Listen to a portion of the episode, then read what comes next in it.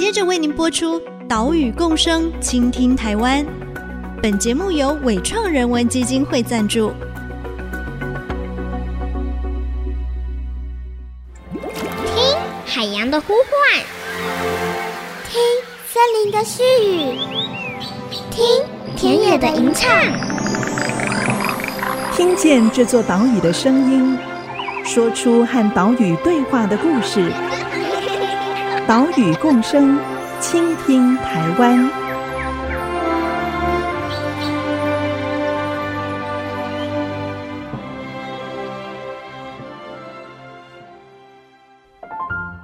倾听岛屿的声音，挖掘环境的故事。大家好，欢迎来到岛屿共生，倾听台湾。我是袁长杰。我们的节目是在 IC 之音 FM 九七点五播出，每个礼拜三上午七点半首播。另外呢，也会把节目上传到 Apple Podcast、Google Podcast、Spotify，还有 KKBox，请大家记得订阅节目哦。还有先前我们制作了台中高美湿地陆蟹守护行动的报道，入围了今年的华文永续报道奖。好，现在正在进行人气票选，也请大家帮帮忙，来上网投票冲人气哦。今天的节目要继续带你来关心青蛙，我们要来看的是台北赤蛙。台北赤蛙原本在台湾的平地，像是水田、池塘、湿地啊，是非常常见的蛙类。但是因为栖地的破坏，还有农药的滥用，现在台北赤蛙的数量是非常稀少，只剩下新北市的三芝、石门、桃园的龙潭、杨梅，还有台南官田跟屏东内埔有少部分的野生族群。所以呢，现在是被列为保育类动物。今天我们要带你走访位于桃园杨梅的高荣野生动物保护区，在这里呢，台湾湿地复育协会进行了保护区的维护、栖地营造、复育台北赤蛙。另外，他们也跟在地的高荣社区一起合作，来成立巡守队，并且推广友善农业，要为台北赤蛙留下一个合适的家。他们怎么做的呢？现在就带你来了解。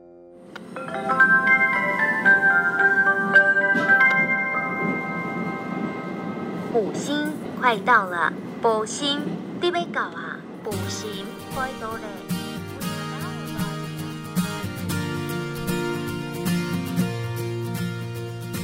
现在我们来到了全台最小的一个野生动物保护区哦，是在桃园杨梅的高荣野生动物保护区。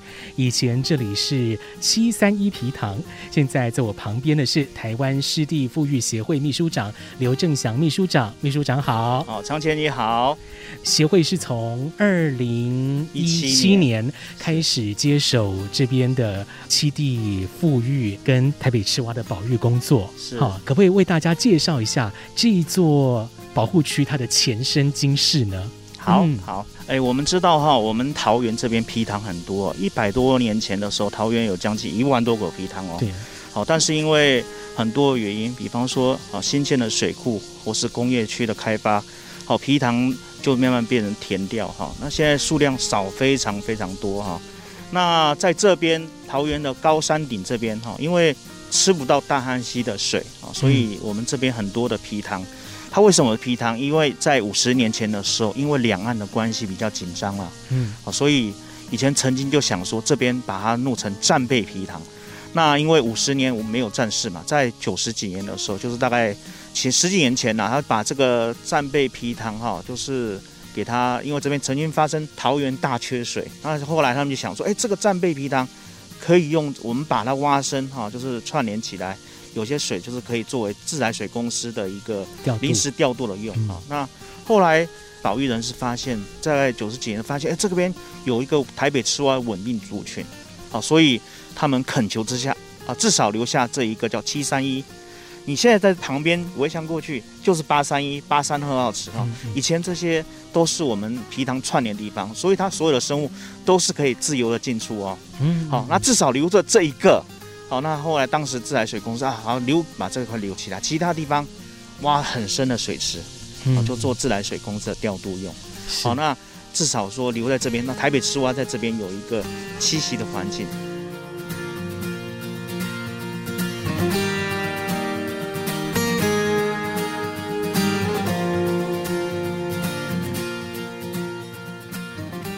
园高荣野生动物保护区前身是自来水公司的七三一号战备皮塘，于民国五十年完工。最特别的地方啊，是它已经从人造的皮塘野化成自然湿地，因为它是战备使用，位置呢又隐秘啊，皮塘周围有一小片树林围着，提供了缓冲跟一点点的隔绝，可以说为生物提供了很好的庇护空间。在这里，所有的生物当中，最具有指标性，大家最关心的就是台北赤蛙了。我们听。台湾湿地复育协会创办人吴生玉老师来介绍台北赤蛙。这个台北赤蛙原由是这样子，它是过去都是叫台北草蛙啊。它第一发现就是在台北的八里观音山靠海边，它有梯田啊，就那个时候才发现。那其实它和连结在我们客家，客家人因为大家住在靠山边呐，然后靠山边之后，它也是一个梯田式的，所以我们客家人讲台北赤蛙听不懂。你讲雷公蛙百分之百，老一辈绝对听得懂。它其实雷公蛙呢，它的由来就是说，每一年在惊蛰以前，它出现以后，第三天就春雷一响，万象更新，所以它是雷公蛙的由。但是我现在说，现在哪里还有？现在没有了。它是以前大部分梯田都有看得到，没有错，因为它都在梯田或是在那个茶园。啊，中秋时候它会离开，离开水面，母性的小的就留在园区，雄性的就跑到。另外一个区域去，它的求偶行为哈，它就是说它有领域性的。它的母蛙是在草丛中聆听啊，雄蛙会跑到那个草的上方，就是我们讲草蛙，草蛙啊。雄蛙叫叫它，它会听，它听了它会移动，母蛙会移动，因为说哎这边它只有一个母蛙在这边，大概是有三到五只雄蛙就在附近就开始鸣声了，对，然后这样。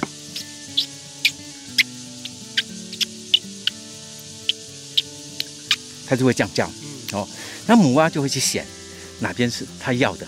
第一个听到声音去选择，第二个它会认识它。如果是你气年的话，它就不要。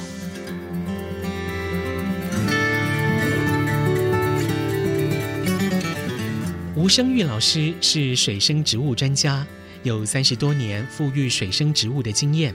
是国内第一位成功复育台湾平蓬草这一种台湾原生水生植物的专家。他也发现可以把不同的植物特性运用在溪流的生态、湿地净化还有污水处理上面。至于他跟台北赤蛙的相遇，也有二十多年的时间了。那个时候应该在八十一年、八三年，那个时候会发现他和他结缘，就是。因为以前我们在台北做那个工程，就那个下水道，我是开浅墩机手。那天回到家来时候，就是我们在三字堤那边时候，看到我表弟他抓了很多。我说那个什么蛙那么漂亮哦，我说啊来来我看一看一下。我说你要做什么？他说哦这个以前是养红龙啊，他说给红龙吃哦，那颜色很漂亮哦，这个价钱很高。我想要喜欢这个那么漂亮的蛙，你就。那时候还没有列入保育类啦，哦，我就很很舍不得了。我说这批给我了，他他也像哈，有那这么那么多你自己去抓，他叫我去抓，我说我也找不到啊。好，他说好，这批给你了，给你了，我再去抓了。我说不要不要不要，你要去抓带我去，我去看一下哪里有那么多。我所以我就对这个青蛙好像感觉像，好像是我们冥冥中了要替它服务了。对，哦，但是呢，他给我的回去三天就没有了。哎呀，真会躲，真会厉害，因为它的地方都会藏在小小的那个气缝，因为我们不晓得它的习性啊。结果两三天，我就全部跑光了。我 跑光，我就期盼它，哎，哪天啊你要去的时候打电话给我，我在台北我赶回来，我们两个一起抓。我我那时候就对这个产生哎，哦，所以那时候还还搞不懂。后来我才去慢慢去了解，从那开始后，我在对这个台北赤蛙的时候，就想，诶，这个不要给它消失。所以刚好我们那个吴家池那一块地，哦，半山腰还有一个皮塘，就是山上的一个小皮塘，从那边就把它引到我们吴家池，哦，给它继续做繁殖。所以那个时候跟着它，每天晚上三年不曾休息过。不管台风天我都去 每天就跟他到底他的生活他今天出来要做什么？他回家回哪里去？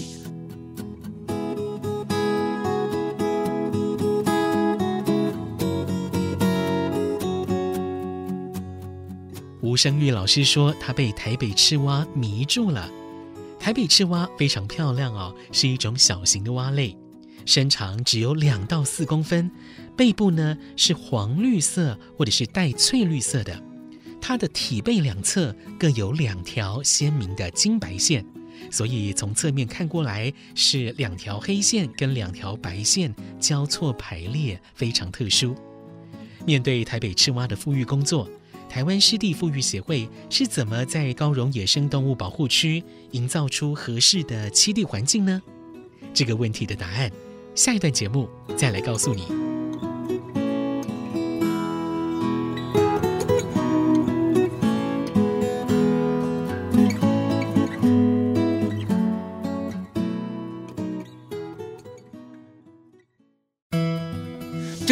迷住啊啦，那这根本就是吼走火入魔，搞不懂啊，搞不懂。反正晚上天天去，被蚊子咬，蛇又多啊啊这个。但是你们就很奇怪的，就是为了一天看他，一天看他看他玩。哎，他今天几点出来？他移动地方在哪里？哎，所以做了三年。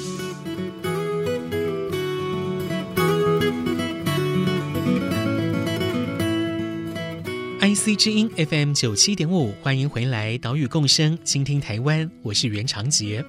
刚刚我们听到的是台湾湿地复育协会创办人吴声玉老师说到，他在二十多年前被台北赤蛙迷住了，后来在二零一七年成立了协会，接手桃园高荣野生动物保护区的经营管理。高荣野生动物保护区是全台最小的一个保护区，只有一点一一公顷。我们看着保护区里面现在七地营造的景况哦，在大池当中长了许多台湾萍蓬草，开着黄色小花，水黽呢在水面快速的移动，上方还有蜻蜓飞舞着，一旁树林蝉声非常的响亮，很难想象在协会接手之前这里的样貌。吴声玉老师是这么说的：空的，只有看那个那些辅导，那那那些有。那其他这边全部都空了，因为他们不晓得，那里面还没有被康为啊保护区里面，它有柴斑龟二级保育类，赤腹游蛇保育类，千蛇第三级保育类，然后又台北赤蛙，这边全部都是宝。那后来这些全部被人家抓掉，对，哦，那这还没有框嘛，还没有收嘛，因为我们在申请中，它在中间空当十年的时候，大家都来抓抓那柴斑龟去卖，抓那个呃甲鱼去卖。所以在这里面，当初就是就是我们讲的，它里面很多水栖昆虫，哦，那个红边水栖昆虫啦，点三科啦，还有那个橙腹啦，然后中华螳螂还短尾螳螂，啊，这些全部啊，这个水栖昆虫都很都很充足的。我那时候就是因为他们不懂，把这些理理适合全部净空，净空什么？因为它好捕捞啊，啊，那一捕捞到台北赤蛙就没有了。那我们呢，现在就开始把它营造。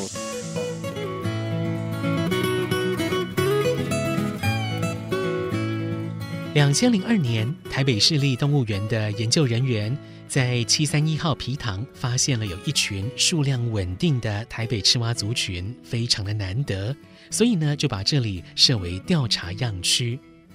但是之后，这里的台北赤蛙族群数量急速的下滑，从两千零五年的一百八十多只，到二零一二年只剩下了十几只，情况非常不乐观。后来，台湾湿地复育协会开始在保护区里面进行栖地营造，才让台北赤蛙的数量止跌回升。啊，那深水域那属于是生物多样性的存在，浅水域是比较适合蛙类的繁殖地。啊，然后呢，它的覆盖力，讲和覆盖力，水面覆盖力和逃生覆盖力又不一样，所以一般我们会做五大类。第一个就是刚刚讲的深水域、浅水域分开来，然后。它的觅食期很重要，像这个这时候属于它的觅食期。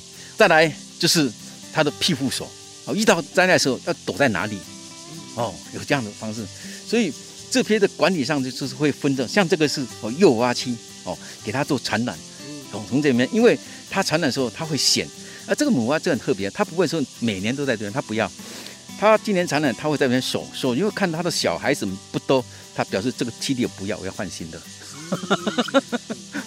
啊，所以具备就是说，你要有就是产卵区哈，然后要有小蛙，这后面有个小蛙区哈，幼蛙区，再来就是觅食期，再来庇护所，哦，再来就是冬季时候要怎么过冬。嗯。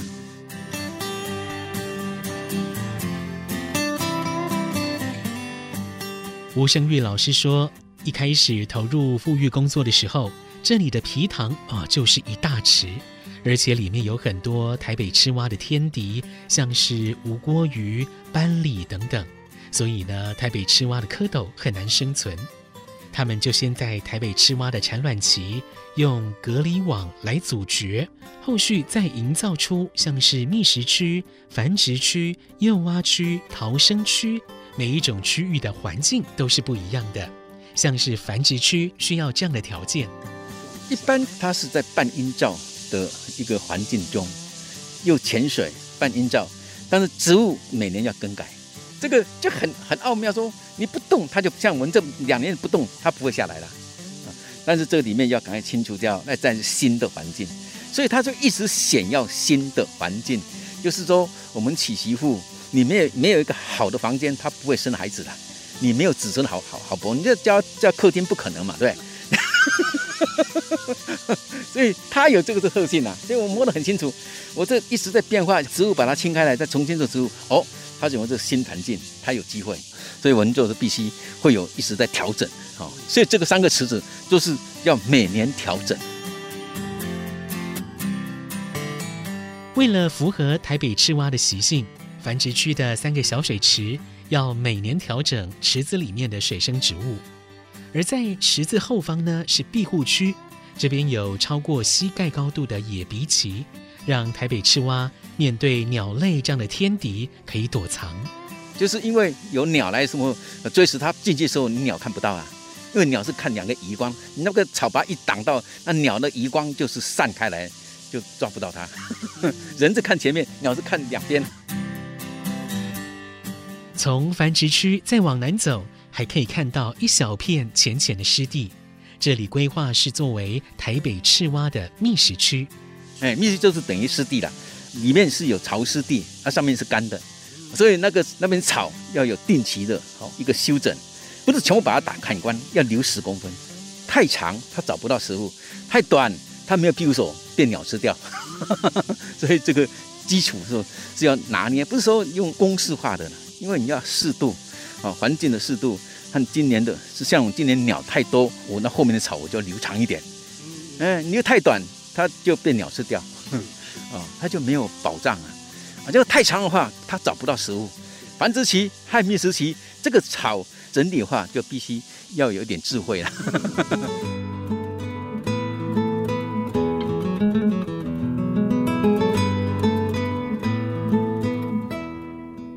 在保护区里面，营造出多样的栖地环境。让台北赤蛙可以好好的觅食、繁殖、栖息、躲藏。各个区域里面，水域的深度、水域陆域的比例、植物的选择啊，它们要种多少、要留多少的高度，都是要依照台北赤蛙的喜好来量身打造。也透过不断的观察，持续调整。在台湾湿地复育协会经营之后，现在台北赤蛙的数量也回升了。来听秘书长刘正祥的分享。我们在进来的时候，台北赤蛙数量其实非常稀少。就是说晚上进来的时候，那时候一开始就听到只有大概个位数字了，嗯，大概两三只这样的稀疏的叫。好，那我们在这边多年的经营之后，现在数量是有两位数字的存在。哈，好，那尤其是繁殖季啊，比如说四月、五月、五六月的时候，它数量可以到达顶峰。到六月的时候，好，那数量。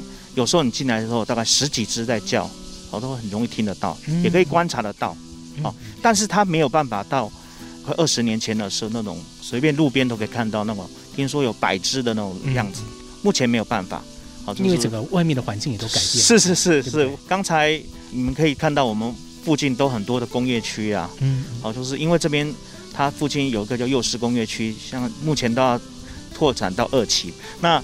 很多的铁皮屋的新建，哦，导致它的水源那些都被断绝掉。嗯，好，但是你可以想，以前我们保护区外围很多的水的环境，它一个沼泽环境，非常的适合台北市外的这种呃迁徙啊。那附近很多水稻田，啊，所以它这个台北赤蛙，它英文叫台北 Grass Frog，它叫草蛙，它就很喜欢这种有沼泽的环境。但是因为我们也知道，现在很多地方把那个皮塘、草泽环境把它推推掉，就盖铁皮屋啊，那个所以它就变成说它没有栖息环境，嗯，啊，所以造成说以前随便随便就可以发现一百来只，连我在附近居民的老人家问我拿图鉴给他对，哦，他都能够指出来是台北赤蛙哦，嗯，所以这个是很特别的。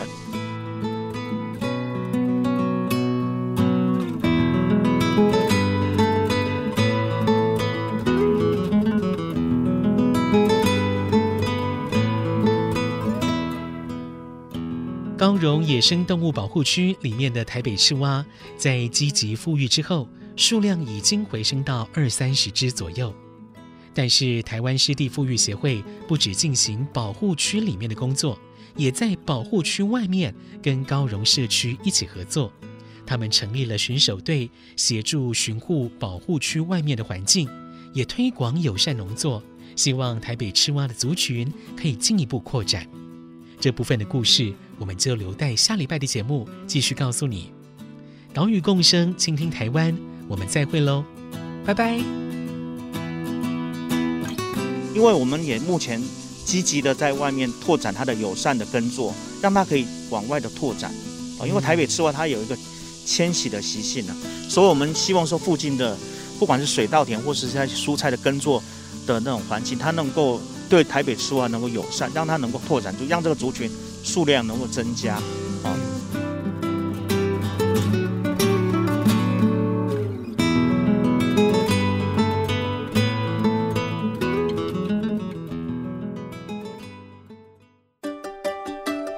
岛屿行动家，大家好，我是台湾湿地复育协会秘书长刘正祥，我希望大家主动去。接触我们美丽的湿地哈，找寻湿地美好的记忆哈。以前台湾有很多的物种，比方说牛屎蓟、田蚌等等哈，这些都是我们童年美丽的记忆。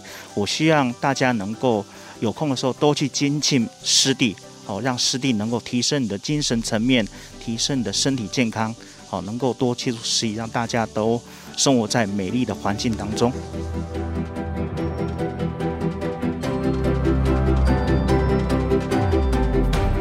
本节目由伟创人文基金会赞助播出。伟创人文基金会秉持永续的经营承诺，邀请您一同为这片土地发声，促进人与自然的平衡与和谐。